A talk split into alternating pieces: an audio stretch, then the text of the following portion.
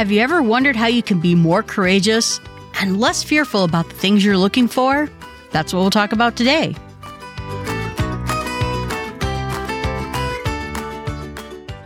Courage is found in unlikely places. J R R. Tolkien. Today we're going to talk about the same book we talked about last week, which is The Five Second Rule by Mel Robbins. Transform your life, work, and confidence with everyday courage. Last week we talked about how to get yourself to act. And it's interesting because in her video she talks about acting and just doing it. There's another part of this book that really talks about having courage. And I think that's important for us because how many times do we not get our goals because we feel like we don't deserve our goals? We're not good enough to get our goals. It is so interesting to me how many qualified, really great people I meet who will secretly tell me, you know, I don't think I can do this job, or I got promoted to this position and I don't think I'm good enough. I don't know that anyone feels qualified to do the job they're doing.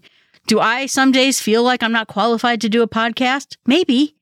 Do I have friends who do amazing work and they wonder, why is anyone listening to me? Yeah, absolutely. People feel unqualified or lack courage all the time. And that lack of courage is what's causing you not to get what you want in your life. And she says that if you're looking for a person who can change your life, look in the mirror, because it's going to be you when you have that courage, confidence every day to act on the things you need to act on. And once you learn this about yourself, and once you learn to have that courage, it will be there for you whenever you have any challenge. You'll have it every morning when you get up. You'll have it every day in the middle of your work. You'll have it every time you have to have a difficult conversation with someone. Just learn this one thing, and it'll affect how you do everything in your life. She says that courage is the ability to do something that is difficult or scary, stepping out of our comfort zone, doing something that's really hard. But she says in the end that sometimes courage is just getting out of bed in the morning. That's where courage comes in for me almost every day. I don't want to get out of bed. And in the last podcast, we talked about Rosa Parks and how her brain just said no when she was asked to go to the back of the bus, and she sat down, and how much courage that took. She didn't hesitate. She didn't think about it. She just had the courage to act. That's what's important. And when she did that, again, it changes the whole world. So how can we get courage to do the things that are probably a lot less scary than defying an entire society? How can we do that for ourselves? And she talks about when talking to senior citizens about the meaning in their lives and this research that went into what people regretted the most. This study found out that one of the number one regrets senior citizens had, I wish I hadn't spent so much of my time worrying. It's hard for people to worry because it, first of all, is damaging to you. I think that worrying is probably the thing that damages our health almost more than anything else once you get rid of the weight, drugs, alcohol, all the big things out of there. Worrying is terrible for us. It's terrible for our sleep, our hormone levels. It's terrible for our heart. And I remember reading about how belly fat is a very liquid type of fat. And what it's meant for is so that when we have a tiger that's chasing us, we have this quick, available liquid fuel that will get us to go and run away. But what happens now is that when we get stressed at work, our brain doesn't really get that we're not being chased by tigers anymore. It just pumps out all that liquid energy into our system, cholesterol, and then we don't do anything with it because we're not running away from a tiger. We're sitting there and stewing in our own worry. And it's damaging to our health to just do that all the time. And that's what she really hopes we get past, is that stewing, that fear that keeps us from acting. And when you have these negative thoughts, it's just created in your brain. Your brain is inventing a bunch of things that just don't really exist. I knew someone who was afraid of public speaking in a conference where everyone is really a group of friends where our customers love us, we love them, everyone's rooting for you. And when you get up in front of your customers and something embarrassing happens, like you trip, or the microphone doesn't work, or something you said kind of fell flat, you know what? Everyone in that room is cheering you on because we're a very close-knit group. And so when people become afraid of speaking in front of that group, it's something that's being built up in your head. It's not true because they're hoping for you, you're hoping for you, and nothing's going to go wrong. So don't be afraid of those types of situations. That's a situation that's just completely invented in your head. It's not a part of reality.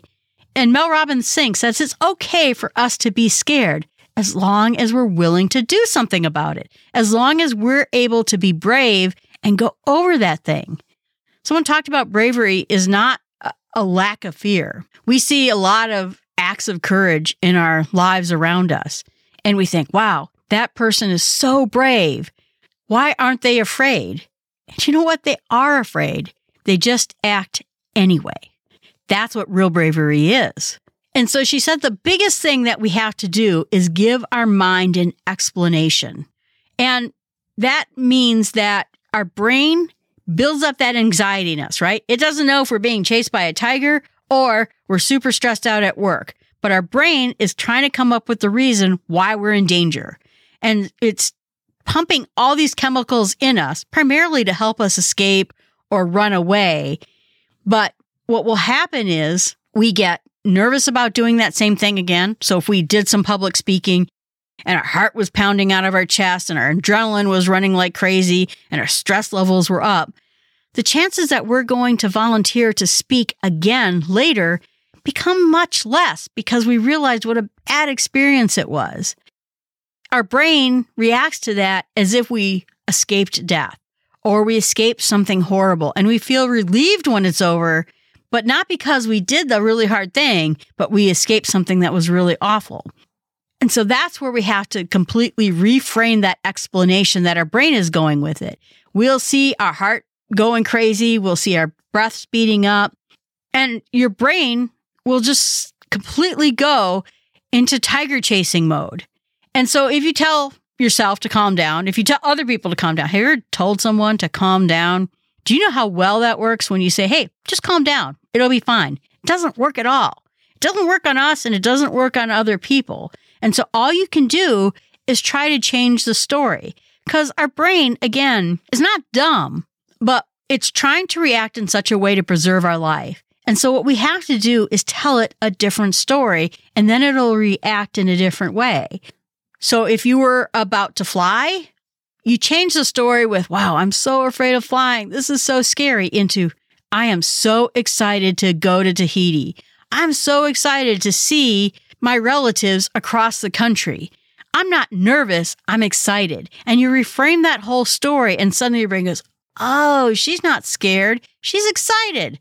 And then it'll continue in the right way. Or if you're going in for a job interview and I'm so frightened, I'm afraid I'm going to screw up. This is really scary to me.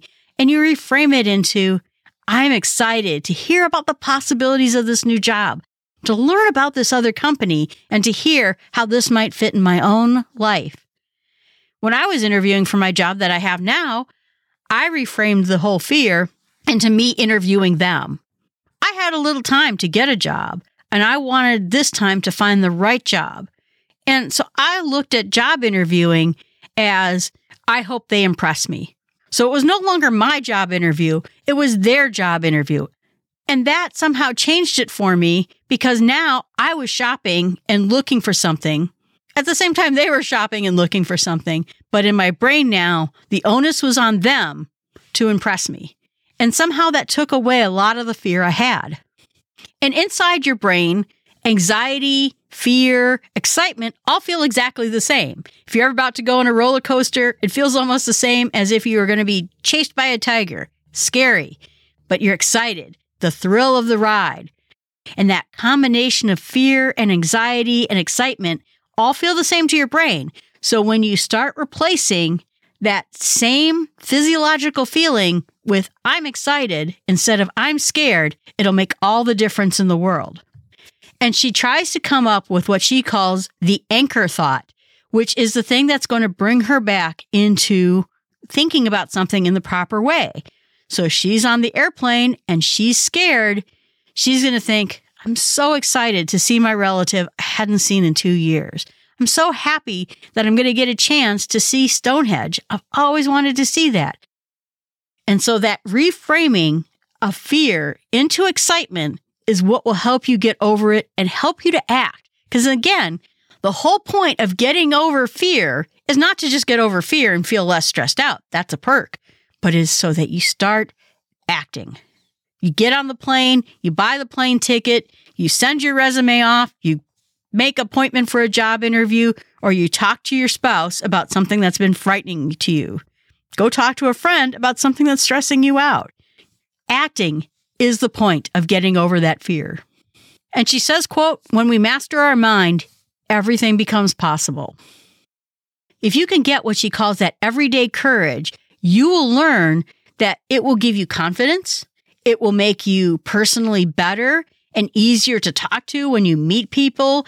It'll bring you success when you're trying to build confidence with your boss or build confidence with yourself or get your customer to listen to the things that you're trying to advise them to do.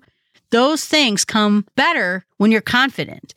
When you go to a customer site and you say, well, I kind of think you should do this. What do you think about doing that?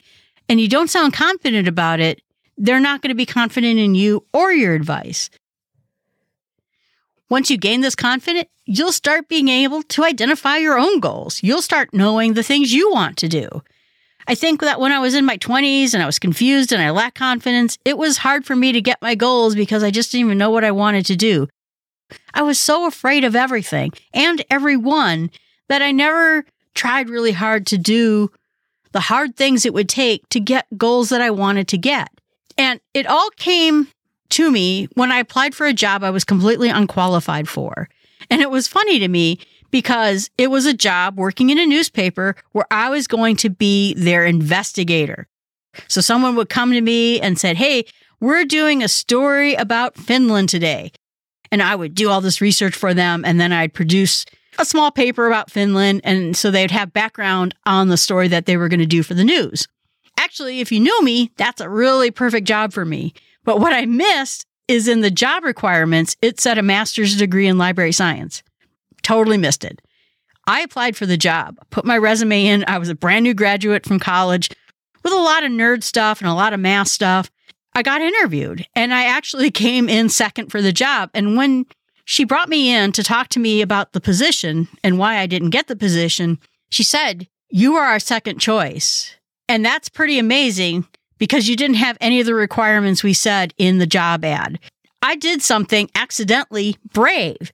And once I did that, I realized that there are jobs out there that by the book you're not qualified to do. But the employer, if you have all the right ingredients, are going to be interested in you. And that broke me. That allowed me to go get my job that I wanted to get because I realized they're looking for the right person. They're not looking for check marks off of a box. There's a lot more to a job than just that. She said that the third thing you'll get once you get that confidence is you'll start being able to have deep relationships with other people. If we're afraid in life, if we're not being bold, if we think we're terrible or we think we're not all that great, our relationships suffer because we think we have really nothing to offer other people. And it doesn't allow us that courage to be honest and open with other people and have that real, raw relationship that brings true closeness with other people. She says, don't get fooled that it's about introversion or extroversion. There are a lot of extroverts out there who are not confident. And there's a lot of introverts who are very confident. This is not about being bold and talking to people. This is about coming over those insecurities you have, finding out the truth about yourself and reframing them so that you can gain courage to do the things. She said in her own life, she was bossy with people. She was aggressive with people. But once she learned confidence, that all fell away. That aggression level that she had with other people was there because she was putting up a facade of confidence. But when she actually learned confidence, That allowed her to be her best self to everybody, and it made her a better person with everybody. And she says, quote, "There will always be someone who can't see your worth. Don't let that be you. If you're not going to be your own cheerleader and you're not going to look at your strengths, no one else is going to do it for you." I know I was someone who was always afraid about pecking order. If I saw someone with a big title, if I saw someone who was way over me in the company, I suddenly became sheepish. I wouldn't talk to them. I was scared of talking to them. And it really, I think, hurt my career almost in every company I was in because I was so timid around anyone with power. And then slowly that started changing as I gained confidence. At one of my customer conferences, I met a fellow who wrote a book, and it is one of my favorite books. And I just wanted to say hi to him. And my brain said, no, don't say hi to him. He, you know, first of all, he's friends with the owner of your company. He is a big deal. Don't talk to him. And you know what I did? I could have invented the Mel Robbins thing because I just said, you know what? I have this opportunity to meet him, and I did it. And I talked to him. And then to get the job that I have now, I had to actually interview with the owner of the company I belong to. And that freaked me out because I really hadn't had a lot of experience talking to owners. But that experience helped me to realize that he's just a regular human being and that you can talk to him. And I had talked to him multiple times, almost every week, because I got to know him in that interview, and it eased up everything in me. I even got called out to an owner of a bigger company I worked for because her computer at her home needed fixing. I got to meet her dog, I got to see her house, and I realized she's human. In the end, we're all just human beings. And so when you get over that fear, whatever it is, like I said, in my case, it was pecking order, it will let you do all the exciting things.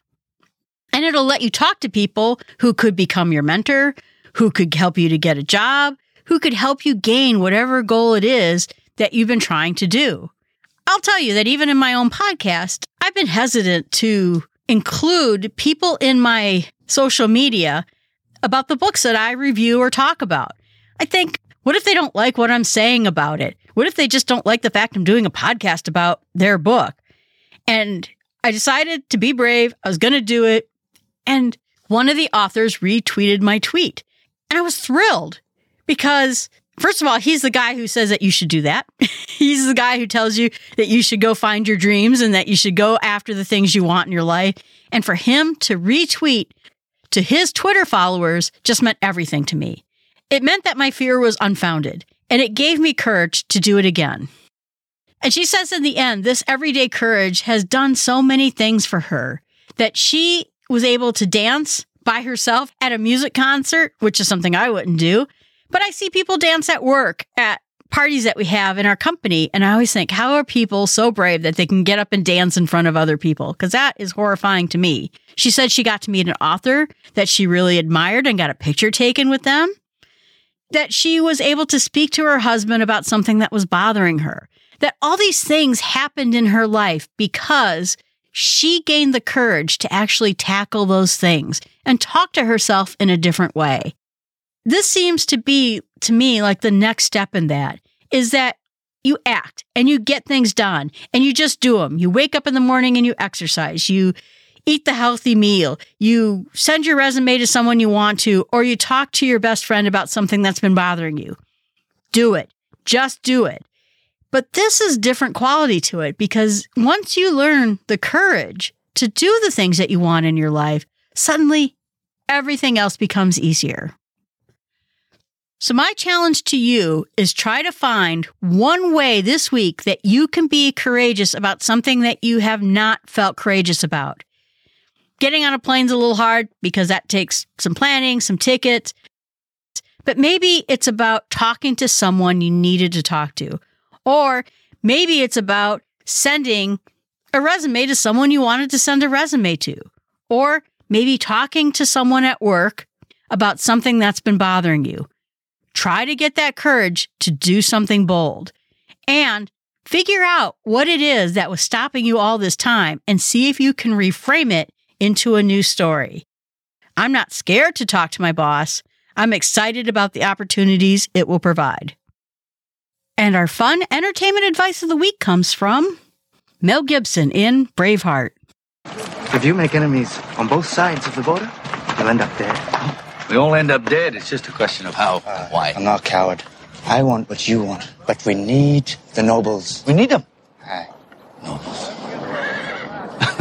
Now tell me, what does that mean, to be noble?